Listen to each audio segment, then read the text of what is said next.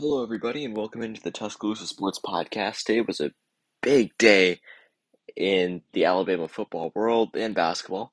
Uh, but the main story today was Pete Golding getting a DUI.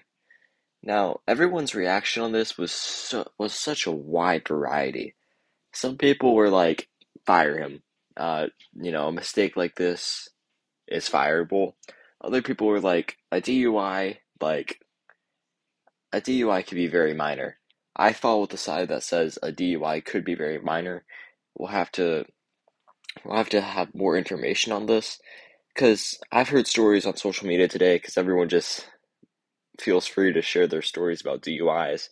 Everyone's talking today about you know a situation where someone they know or they had a DUI, and some people have said something like, in the city of Tuscaloosa, they have scooters running around and you can get a DUI by driving on a scooter. So some DUIs are really silly, others are really serious. Like obviously, if you're drunk driving at 80 miles an hour on a one-laned road, that is very serious. But if you're if you got a DUI from drunk driving on a scooter, uh, it's kind of weird, but it's it's not that big of a deal. I don't think Pete Golding's offense was that big of a deal, considering his bailout fine was only five hundred dollars. So where I stand on it is basically like, hey, Pete Golding made a mistake. If he needs rehab or therapy, Alabama will provide it. We know how Saban feels about second chances. He offers them out generously. Uh, the only thing I worry about though is like, I hope the players don't lose respect for Golding because I'm scared something like this will happen. They'll be like, "Hey, don't don't make a mistake on this play," and they'll be like, "Oh, like make a mistake how you got a DUI." Like I don't want them to lose their respect. I doubt that'll happen, but that's just a tiny fear I have. Not putting any like weight on that fear, but that's the really only concern I have. If he needs help, obviously we'll help him get rehab, but I doubt it's that big also, Mac Jones also got a DUI.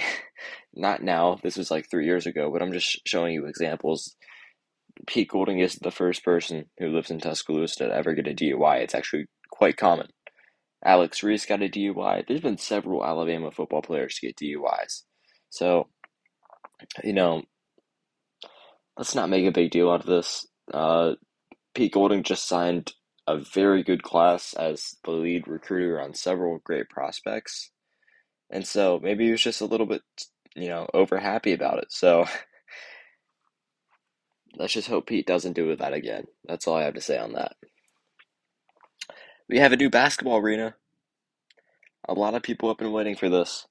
Uh, the report is that three fourths of the arena will be the student section, or three fourths of the front of the arena. So you'll be seeing like all the crazy crowd reactions they have at Auburn all across the arena this time instead of that little student section. Everyone is excited about this. I haven't heard one person complain. Uh, the way the last arena worked, the side you would be shooting on in the first half, that's where the student section was, and you could see how happy and excited the students would be after we made a basket. But as we would shoot on the other side in the second half, you would get a bunch of lame clapping. And that's not that's not what college sports is about. College sports is about crazy student sections and great crowd reactions. And so I'm happy that we're going to get that all around the stadium. Crazy crowd reactions, loud students. That's what college basketball is basically made of. And so just looking at the picture of this new stadium, it literally looks so cool. Um, it literally looks like an NBA stadium, honestly. Um, it's such it's just such an upgrade from Coleman Coliseum that you kind of can't really like believe it because Coleman Coliseum was a dump. Let's let's just be for real. It was probably not even top ten SEC stadiums in the SEC, even with the renovations it did. Before the renovations, it might have been dead last for stadiums in the SEC, but even with the uh, renovations, it still wasn't that good. So I'm so glad that Greg Byrne proposed a new stadium which was approved, and we basically just called it quits on Coleman because Coleman wasn't good in the first place. Um, Kentucky preview. I, to cut straight to the point, I believe we will beat Kentucky. Uh, the main concern I do have is that Kentucky's main strength is their bigs. Alabama's big weakness is their bigs. And so that can cause a very big mismatch for us.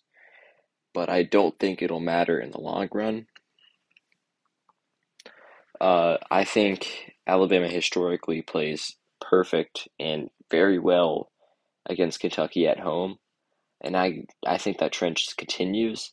I do not think we're going to beat Kentucky the next time we play them in Rupp Arena, uh, but we will win this time.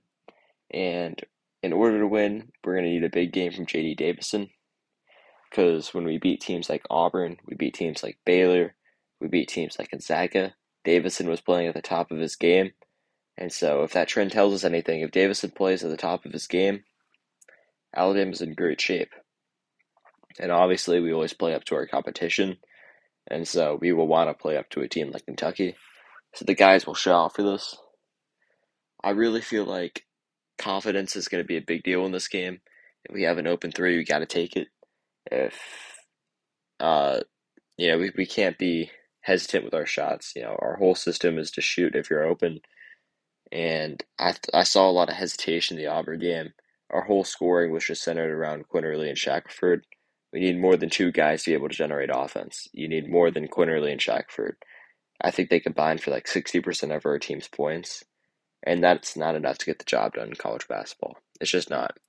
You need more people that can score than two people. Uh, Bediako, he's gonna need, he's gonna have his he's gonna have a time uh, with Kentucky's big men, but he also had a you know he had to go up against Kessler and uh, the other first round pick guy Jabari Smith. So he obviously has experience playing with big bigs.